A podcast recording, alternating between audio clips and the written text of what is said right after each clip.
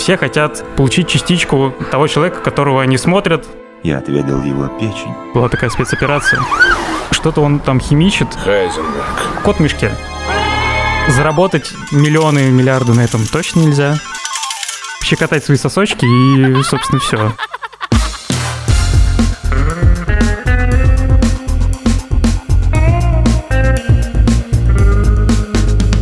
Два пива, пожалуйста. Всем привет, я Олег Короткий, журналист и домашний пивовар. Вы слушаете подкаст «Два пива, пожалуйста». Напоминаю, что если вам нет 18 лет, то это удовольствие не для вас. Срочно выключайте.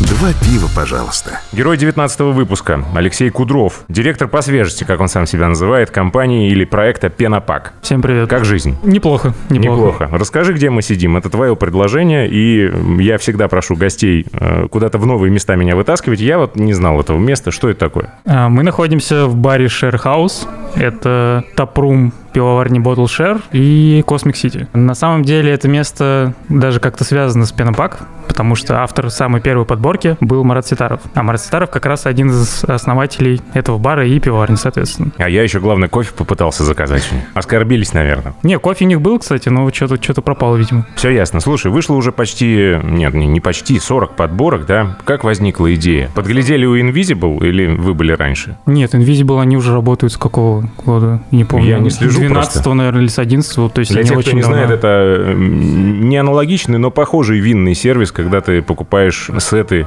из вин, правда, там все в открытую, а у вас э, кота в мешке человек покупает. Да, все верно. На самом деле у них тоже изначально было все это в закрытую, но потом они, видимо, решили избавиться от этой модели. Видимо, не знаю, может, не заходило или, ну, попробовали в открытую, и у них получалось лучше. Мгм. А как вообще все это началось? На самом деле началось это все не с пенопак, а началось все с пены. А мы собрались втроем, я как э, идейный вдохновитель и два частных инвестора, и мы решили открыть магазин. На тот момент я работал в Русбире, на тот момент был самый большой магазин пива, вот, и я думал, что могу сделать что-то поинтереснее, что-то получше, ну, то есть у меня были какие-то идеи, как сделать магазин еще лучше для потребителей. И предложил свою идею своей жене, на тот момент девушке, сейчас уже жене, и она эту идею предложила своему начальнику. Ему эта идея очень понравилась, он потянул еще одного человека, и вот мы втроем такие решили, нужно нам этот магазин открыть. Нет, когда было примерно, в каком году? Это был как раз конец 17 года, осень, по-моему. Мы начали этот проект. Когда мы уже нашли помещение, мы поняли, что нам нужно как-то собрать аудиторию к открытию. Чтобы, ну, мы не просто открылись, да, потому что, по сути, мы никак в пивной сфере не участвовали, то есть мы были новичками. К открытию нам нужно было хотя бы какой-то костяк аудитории нарастить. И, собственно, здесь мы подумали, а как это можно сделать? Давайте-ка мы будем собирать какие-то подборки, и поскольку мы не эксперты, мы будем приглашать этих экспертов. То есть эксперты нам подскажут, что же в эти подборки класть. И получилось так, что побочный проект, то есть сайт-проект основного бизнеса вырос в отдельную ветку, ко- которая теперь абсолютно самодостаточна. Все верно, да. Круто. Потому что в итоге тот магазин э, мы не открыли, потому что началась пандемия, Что-то пошло не да, так. деньги кончились, и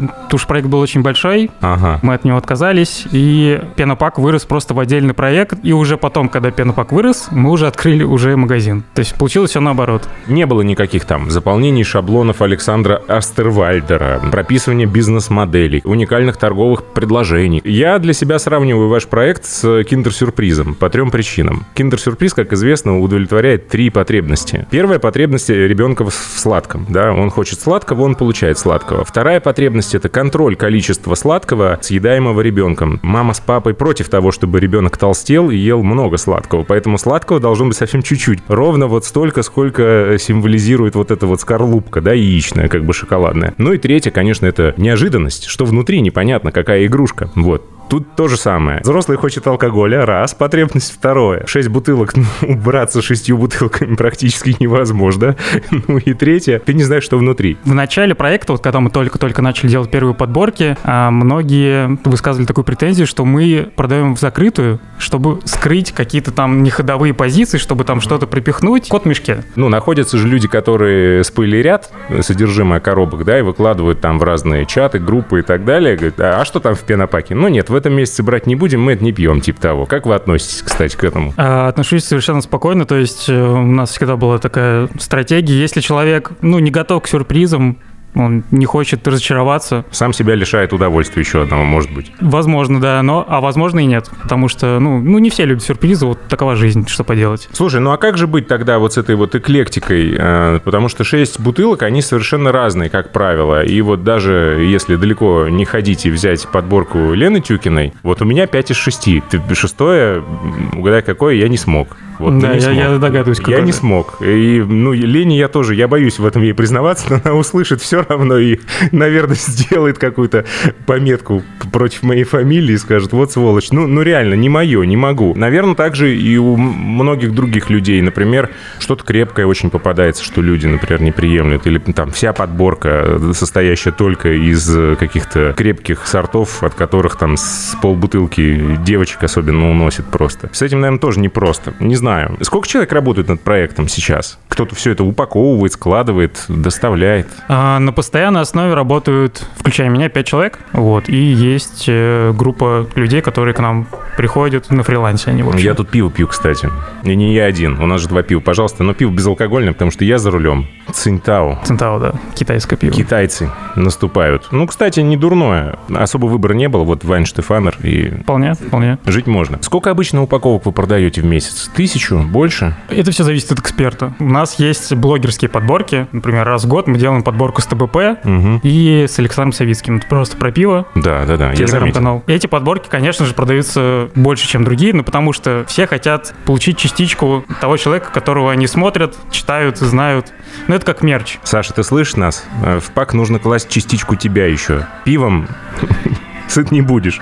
Это, да, это, ну, по сути, такой мерч. То есть э, все хотят иметь э, вот что, что-то от э, героя, которого они смотрят там по выходным, там по пятницам или там читают в Телеграме. Все разные. Нельзя сказать, что там тысяча, две тысячи стабильно. Минимально сейчас какая? Стабильно у нас продается где-то 800 подборок в месяц. А, ну это неплохо. Стабильно Да. каждый месяц. Праздничный месяц какой-нибудь там февраль, 14-23 февраля или там декабрь, вот Новый год был, Мгм. у нас там было 2000 коробок. Подарочки, подарочки. Все Да. хотят что-то подарить, и Да. недорого, чтобы это стоило. Плюс еще, конечно же, как бы не было прискорбно, а, очень влияет на продажи эксклюзивы. Об этом я хотел отдельно поговорить. А как вообще происходит состыковка бутылок в сеты? Автор просто дает тебе список, и вы там как хотите, где хотите, но найдите и поставьте, да? Или же вы исходите из каких-то вопросов элементарных там доступности того или иного сорта? Шленкерла Доппельбок был, да, в упаковке. Вы как-то узнавали, есть он, нет? Или это просто Лена сказала, что вот надо поставить, и вы уже там бегали? Мы с Еленой вообще договаривались на ее подборку в феврале 2020 года, то есть год назад мы с ней договорились, что через год мы будем делать ее подборку. Так. И она сказала сразу, что у меня в подборке будет две заказные позиции, которые не продаются в России. То есть мы их вообще должны были заказывать специально, чтобы нам их привезли, но с одной, к сожалению, не получилось, потому что импортер слишком большой, и наши объемы ему были неинтересны. А вторую позицию ее просто по счастливой случайности импортер привез сам. Вот, поэтому нам не пришлось ничего заказывать, мы просто... Это как раз Шленкерла? Да,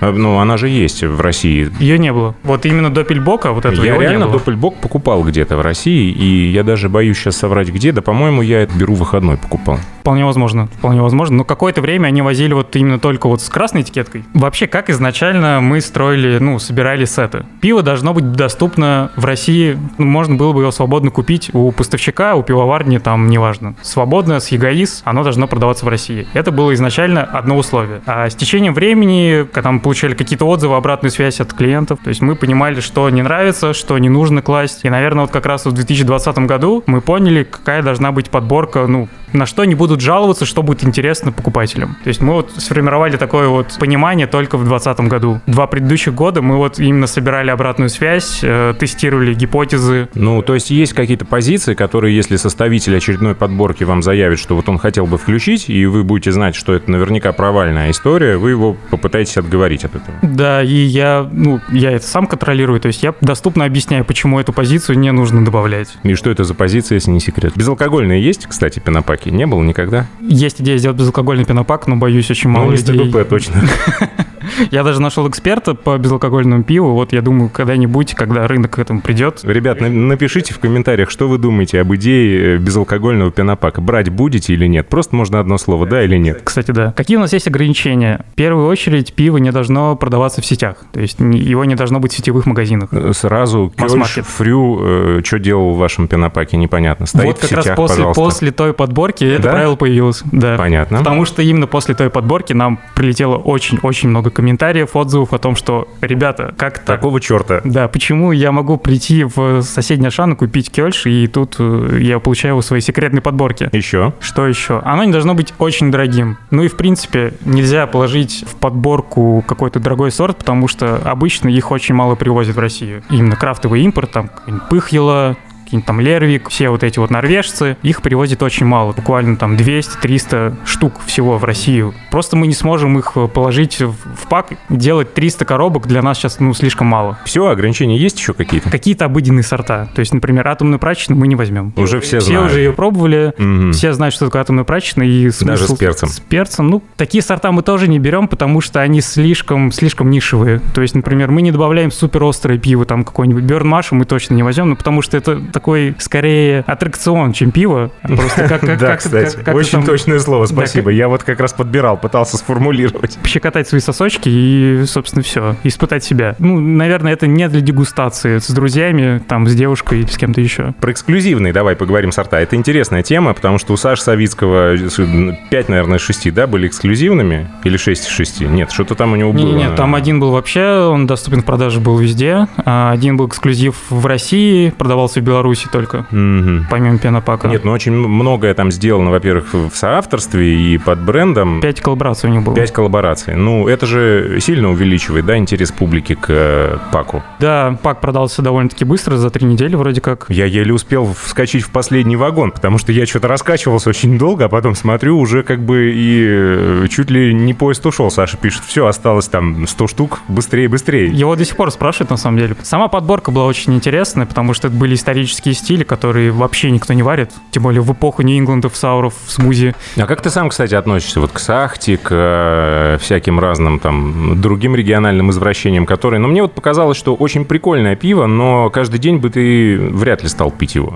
Это как минимум интересно. Конечно, это не пиво на каждый день. Нужно попробовать все, я считаю. Кому-то даже это зайдет, и он будет потом искать. Возможно, даже это станет трендом. Адам Бир это тоже очень специфичная история. Я это даже же не знал про такой. предтеча Альтбира моего любимого. Это родственники, на самом деле, да. Я, я даже про это не знал. И вот мне даже, хоть я там и в пиве дов- довольно-таки давно как-то там двигаюсь, кручусь. Савицкий удивляет. Да, даже для меня это стало открытием. Для большинства аудитории тем более. Такие подборки — это просто какое-то расширение границ. Каким пивом может быть еще? Слушай, давай еще поговорим с тобой про запрет дистанционной продажи алкоголя. Что с этим делать, как с этим жить и сильно ли изменится жизнь, если вдруг, я, конечно, сильно сомневаюсь, но вдруг этот запрет отменят, и на рынок, наверное, ломанутся десятки, сотни желающих составлять подобные подборки, отправлять их по почте там условно даже. А Этот запрет 100% отменят, ну, когда-нибудь, не знаю, не через год, не через 5, через 20, через 30, его, в любом случае, когда-нибудь его отменят. У тебя далеко идущие планы, я, я очень рад за тебя, я такими горизонтами сейчас не планирую. Я думаю, это не сильно повлияет, потому что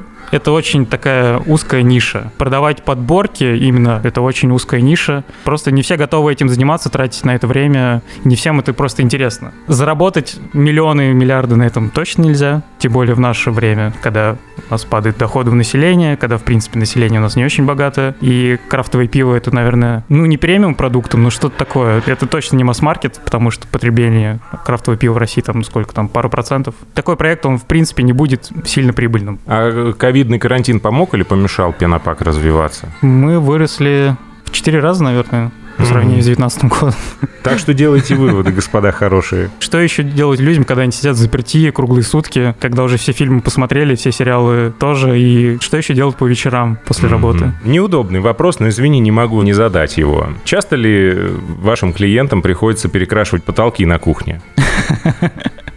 В декабре, к сожалению, пришлось э, немногим, но некоторым пришлось, видимо, перекрасить, возможно, даже кухню поменять, потому что, да, был случай у нас э, с одной позицией. Был косяк на пивоварне. Это единичный случай? Да, это единичный случай за все время, наверное, да. Это первый раз, когда вот смузи начал взрываться при открытии и просто заливать там всю кухню, потолок, стены. Да, жалобы были. Такое бывает. Мы перед всеми извинились, э, вернули деньги, то есть... Mm-hmm что могли, то сделали, дали скидки. Контроль качества с вашей стороны. Вы проверяете теперь как-то пиво отдельно еще, дополнительно? Я всегда его проверяю. То есть, когда к нам вот приезжает какая-то позиция, я сразу ее пробую. Н- я... Никогда не знаешь, как оно повезет себя через неделю, Конечно. через две, если это живое пиво. То... Конечно, потому что, ну, я не могу попробовать там в каждом ящике взять по банке и все их попробовать. Там у меня сил не останется просто. Ну и, в принципе, это невозможно. Я беру, да, одну банку, пробую, если с ней все окей, значит, скорее всего, с, с большинством э, банок и бутылок будет все в порядке.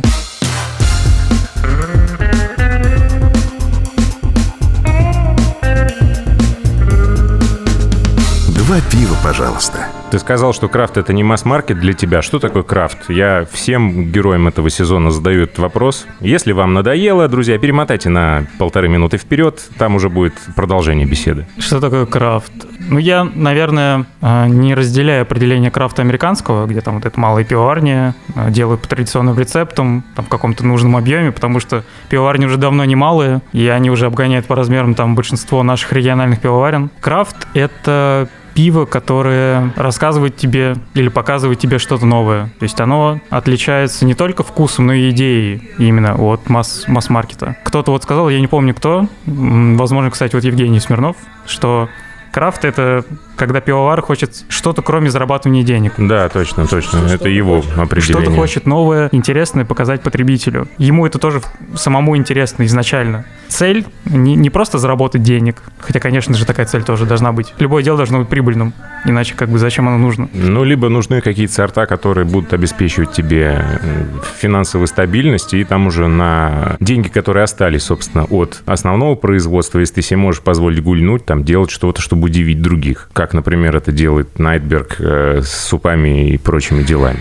Э, я думаю, что супы у них, кстати, очень хорошо продаются, потому что, ну, я просто могу это сказать, потому что у нас же тоже есть магазин, где у нас в рознице все продается. И супы очень-очень хорошо уходят. Это очень-очень большой пласт, на самом деле, в крафтовом пиве. Вот эти супы для меня было большим удивлением. Для меня, кстати, на самом деле было очень большим удивлением то, что так хорошо продаются томатки. Я их как-то вот пытался избегать, не замечать этого тренда, потому что я попробовал первое томатное пиво году, наверное, в 16-17 на Big Craft Day как раз. Это был томатный гоза вот как раз Денис Сальникова. И с тех пор я, по-моему, его и не пил до вот этого лета. И вот как раз когда мы открыли магазин, и я увидел, сколько томатного пива предлагают поставщики. Я очень удивился и сам начал пить томатное пиво, потому что оказалось, это очень вкусно. Были попытки засунуть в пенопак какой-нибудь жутчайший масс-маркет? Прям вот э, не то, что там кёльш от фрю, а совсем вот то, что в ходу, там на каждом углу продается. Никто не пытался сделать такую подборку? Целую подборку нет, но у нас был в одной из подборок Балтиковый Портер, Балтика 6. ТБП? Да. А, точно. Да. Ну и как отнеслись люди к этому? Всем понравилось, потому что на тот момент Балтика 6, она практически нигде не продавалась. То есть там в каких-то маленьких магазинчиках в Питере, в сетях ее не было. Да ты что? Только вот в метро вроде как она продавалась, а вот чтобы там в перекрестках там и в пятерочках такого не было. Собственно, поэтому его и добавили, потому что пиво не, не супер, чтобы сказать, доступное. Ну, во времена моей молодости, по-моему, оно на каждом углу продавалось. Да, то есть оно изначально, когда его вот начали выпускать, вот в нулевые оно продавалось везде, потом как-то, видимо, интерес пропал, его начали мало варить, и там стоял он в каких-то маленьких магазинчиках в Питере и в области. Вот. И потом как раз после этой подборки, где-то через там несколько месяцев или через полгода, оно стало появляться везде. То есть на тот момент это даже не было масс-маркетом. Какое самое интересное пиво было в подборках от Пенопак, на твой взгляд? Сложный, сложный вопрос, потому что мне на самом деле нравятся абсолютно все наши подборки, то есть я кайфую от всех. Пробую, и мне все интересно, мне все нравится. Угу. Вот, но чтобы прям выделить самое-самое интересное, запоминающееся, была хорошая подборка вторая подборка от AF Brew. Там был как раз Wild Ale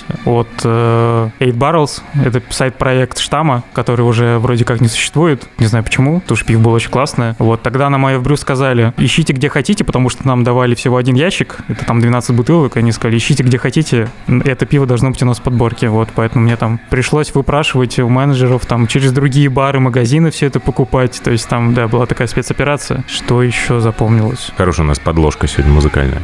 жжет. Ну ладно, бог с ней. Одного достаточно. Это же хорошо. Это уже ответ. Ты видел новость про Private Press, про э, пивоварню, которая работает по подписке? Но это не ваша модель, но мне кажется, это интересная тема. Не было идей аналогичных?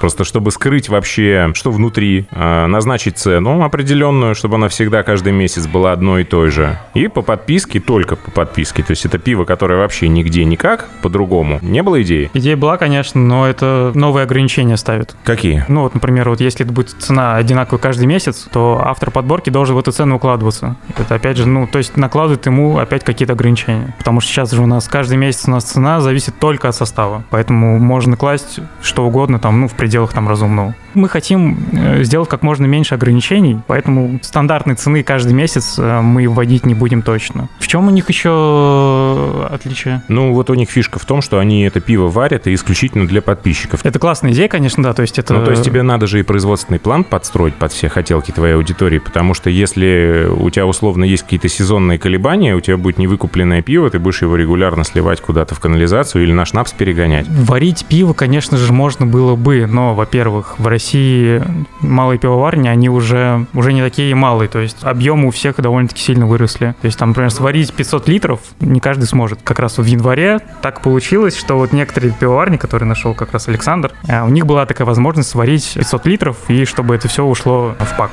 Но находить каждый месяц 6 пивоварен, которые будут готовы варить по 500 литров, будет очень сложно. Праздники у нас не каждый месяц. Когда-нибудь, когда мы подрастем, возможно, да, такое получится. Но на данном этапе, увы, увы ах. Как вы продвигаете свои паки? Ну, у вас есть email рассылка, у вас есть дружеские связи с разными блогерами. А рекламы как таковой нет прямой. То есть вы нигде не пушите свои посты там в Инстаграме, еще где-то? Э, нет, мы пытались, конечно же, но все это блокируется, потому что... Реклама алкоголя, понятно. Да, реклама алкоголя запрещена, и там Facebook, Instagram все это сразу блокирует. Конечно же, есть какие-то умельцы, пытаются какие-то лазейки находить. Я, я даже видел такую рекламу. Единственный способ двигать этот проект дальше – это растить свою комьюнити. Сколько сейчас постоянных э, подписчиков? У нас сейчас больше 10 тысяч подписчиков именно на рассылку. Ее читают э, каждый месяц в среднем 3-4 тысячи человек. Я так сравнивал по другим сферам довольно-таки хороший показатель. Люди следят. История с контентом, она очень выигрышная, и все это может быть очень увлекательным, и ваши бумажки, которые вы кладете в коробки с пивом, они видоизменились со временем и стали такими совсем маленькими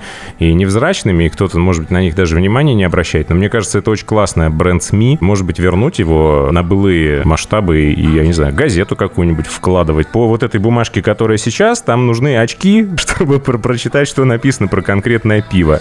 Ну, это как в аптеку сходил, да, да, примерно дали тебе инструкцию к лекарству, а что там, непонятно. У нас было какое-то время там развороты, А2, мини-журнал такой. Ну, с чего вы решили их выкинуть? Кто-то вам написал, что вы переводите наши деньги впустую, и никто их не читает, допустим? Ну, можно же проверить, дочитывает человек хотя бы до конца страницы или нет. Причина, на самом деле, очень простая, потому что мне было очень жалко, что такой контент остается только в подборках. Было решено со временем его возобновить, когда у нас появится на сайте такая возможность. То есть мы сейчас работаем над новым сайтом, где все это будет э, со временем опять возобновлено, и будем туда это постить, чтобы этот контент просто не пропадал. Что в мартовской подборке? Мартовский пак скорее про тренды опять, как у нас было в декабре. Не всем это понравилось, увы. Сооснователь новой многообещающей пивоварни Red Rocket, они с Урала, Никита Абсурд, вместе с бывшим пивоваром Джоус, они сейчас делают новую пивоварню в Екатеринбурге. Уже первые их сорта прям меня очень удивили. С Никитой мы уже давно договорились о том, что нужно бы нам собрать что-нибудь, потому что пиво у них классное.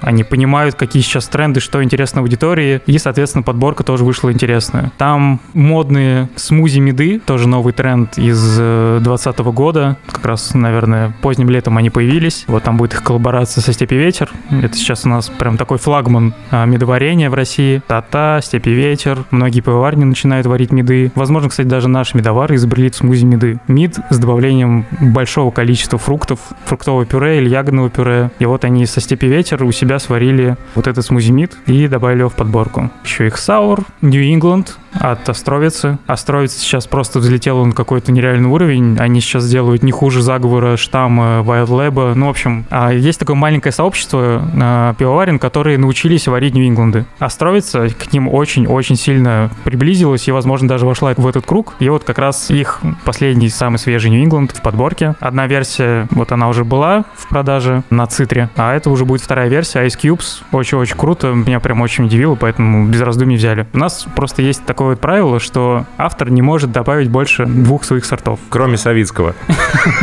Там немного по-другому было, то есть, да, он тоже задал такой вопрос. А ничего, что будет пять моих сортов? Ну, Да-да-да. а, варил-то... Он был, был участником варок, но варили все равно все разные пивоварни, поэтому здесь правило немного не сработало. Ну, это как у, у Путина со сроками.